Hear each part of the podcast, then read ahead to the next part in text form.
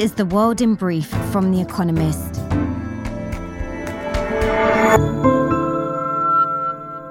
Our top stories. Germany's defense minister, Boris Pistorius, said that the 14 Leopard tanks it has promised to Ukraine will arrive in, quote, late March, early April. America is also sending 31 Abrams tanks. President Joe Biden announced a $400 million package that includes eight M88 recovery vehicles, which can tow the Abrams. Germany's move, taken after much dithering, allows Poland and other countries to export their German made Leopards. Ukraine is now hoping the West gives it fighter jets, but Olaf Scholz, Germany's Chancellor, insisted that there is no chance of that happening. Meanwhile, Russia launched a mass air raid on Ukraine during the morning rush hour. America's economy slowed slightly to an annual growth rate of 2.9% in the fourth quarter of 2022, down from 3.2% in the third quarter, according to early figures from the US Commerce Department. The world's biggest economy beat market expectations despite rising interest rates eroding business activity but a recession in the second half of the year still looks likely.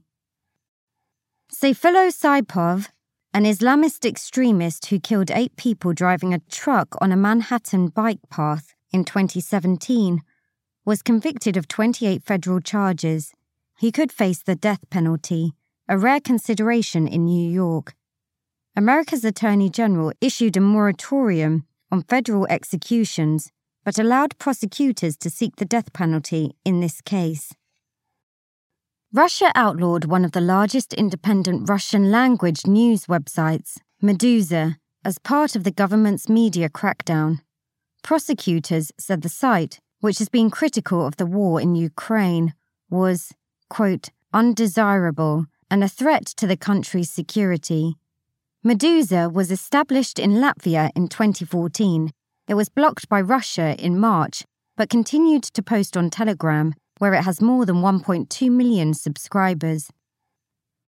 Israeli troops killed nine Palestinians and wounded multiple others during a military raid on Jenin refugee camp in the occupied West Bank, according to Palestinian health officials.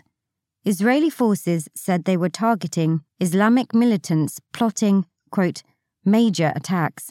It is the deadliest such single incident in years. Over 170 Palestinians were killed in raids in 2022 as part of what Israel calls an anti terrorism offensive.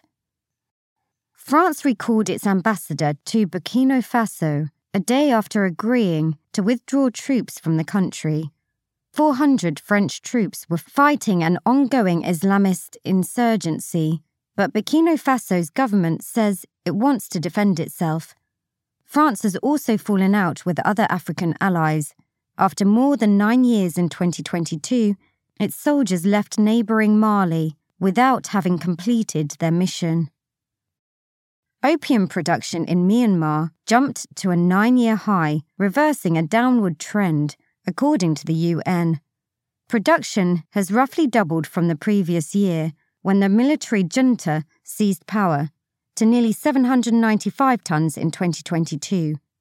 Opium poppy cultivation increased by a third, while the potential yield rose by 88%. Myanmar's civil war and COVID pandemic have put its frail economy in a tailspin. And fact of the day 775,014. The number of cars that emerged from British factories in 2022 the worst years since 1956. And now here's a deeper look at the day ahead. Disney marks its centenary. The happiest place on earth will be even jollier on Friday, as celebrations begin at Disneyland for the company's 100th birthday. Disney's first century has been a triumph. Today, the studio rules the worldwide box office it has more streaming subscriptions than any of its competitors, and its theme parks are once again bustling now lockdowns have been lifted. But its boardroom is less cheery. Fewer people watch films in the cinema, and cable TV Disney's main source of profit, is being replaced by streaming. Plus, despite all those subscribers to its streaming service, Disney is losing more than $1 billion a quarter. In November, the company fired its chief executive. His replacement, Bob Iger, now faces a challenge from Nelson Peltz, an activist investor who wants a board seat. Mr. Iger, who previously ran Disney from 2005 to 2020, has been given two years to steady the ship and find a successor. Disney's second century is starting with a bumpy ride.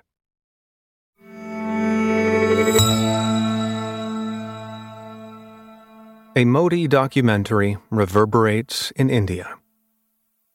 In recent days, India's ruling Bharatiya Janata Party and its leader, Narendra Modi, have provided a textbook example of the Streisand effect that occurs when attempts to suppress something, in this case a controversial documentary, draw more attention to it.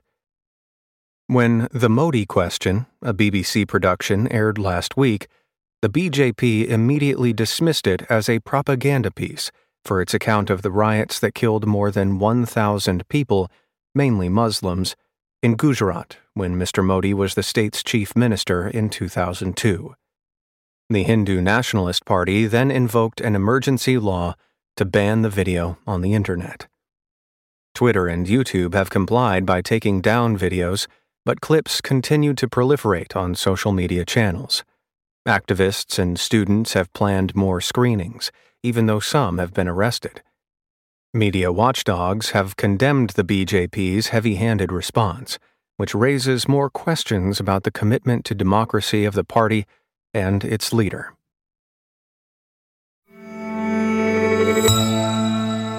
The race for the Republican Party executive. Some old fashioned politicking is underway at the lavish waterfront Waldorf Astoria Hotel in Dana Point, California. On Friday, the Republican National Committee will choose its chair, who is responsible for fundraising and party messaging. For the first time since 2013, the race is contested.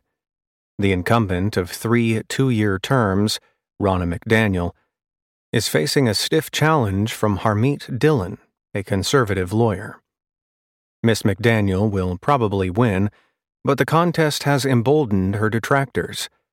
Mike Lindell, a conspiracy theory oriented businessman who is also running, has counted the failures of her leadership. The 2018 midterm elections, when Republicans lost the House of Representatives, the 2020 presidential election, the 2022 midterms, and two runoff Senate races. Miss McDaniel's ties to Donald Trump have alienated never Trumpers, while more insurgent types are calling for an organizational overhaul. But at a moment when the word Republican frequently precedes division, her message of unity and certainty may prove sufficient to get her over the line. Fighting femicides in Spain. On Friday, Spanish government officials will meet domestic violence experts to discuss a worrying increase in femicides, murders of women because of their sex. There have been six in January, as well as the killing of an eight year old girl following 11 in December. Since records began in 2003, the annual average has been 59.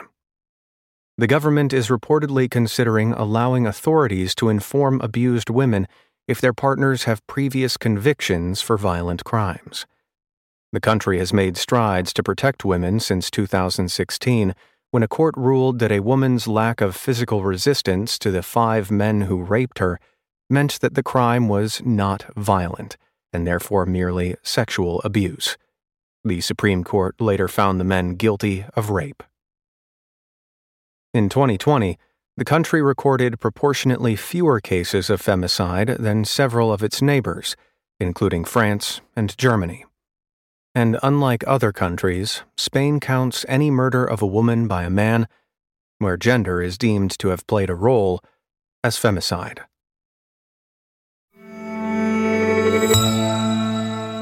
The 1619 Project sparks more debate. The culture wars are coming to Hulu. In 2019, the New York Times Magazine released a controversial set of essays that put slavery and the black American experience at the center of the country's founding and development.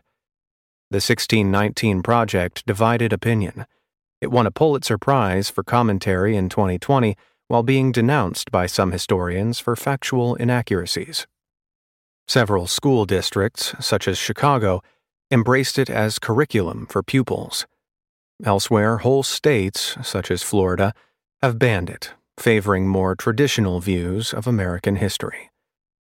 Now, the controversy will be streamed in a six part series produced by Oprah Winfrey and Nikole Hannah-Jones, the project's creator, among others. Each episode adapts an essay from the collection to show how slavery impacts the present day. So far, reviews have been mixed. Some praise it as innovative, others say it falls short of some more original documentaries about the Black experience. Daily Quiz Our baristas will serve you a new question each day this week. On Friday, your challenge is to give us all five answers and, as important, tell us the connecting theme. Email your responses and include mention of your home city and country by 1700 GMT on Friday to quiz espresso at economist.com. We'll pick randomly from those with the right answers and crown one winner per continent on Saturday. Friday. Which Italian ski resort was the site of the 1956 Winter Olympics? Thursday.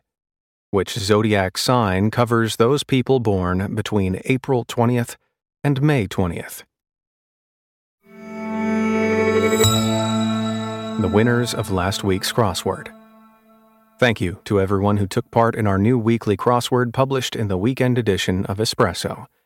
The winners chosen at random were Xiao Chen Shu, Chiba, Japan, Ramon Aspurua Nunez, Caracas, Venezuela, Denise Diaz, Madrid, Spain.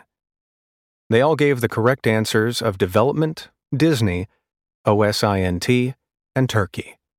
Check back tomorrow for this week's crossword. Finally, here's the quote of the day from Paula Rego Art is the only place you can do what you like. That's the world in brief from The Economist, available three times every day of the week. You can also hear interviews and analysis from our journalists, including our current affairs podcast, The Intelligence on your podcast app. And subscribers to The Economist have access to each week's full edition in audio.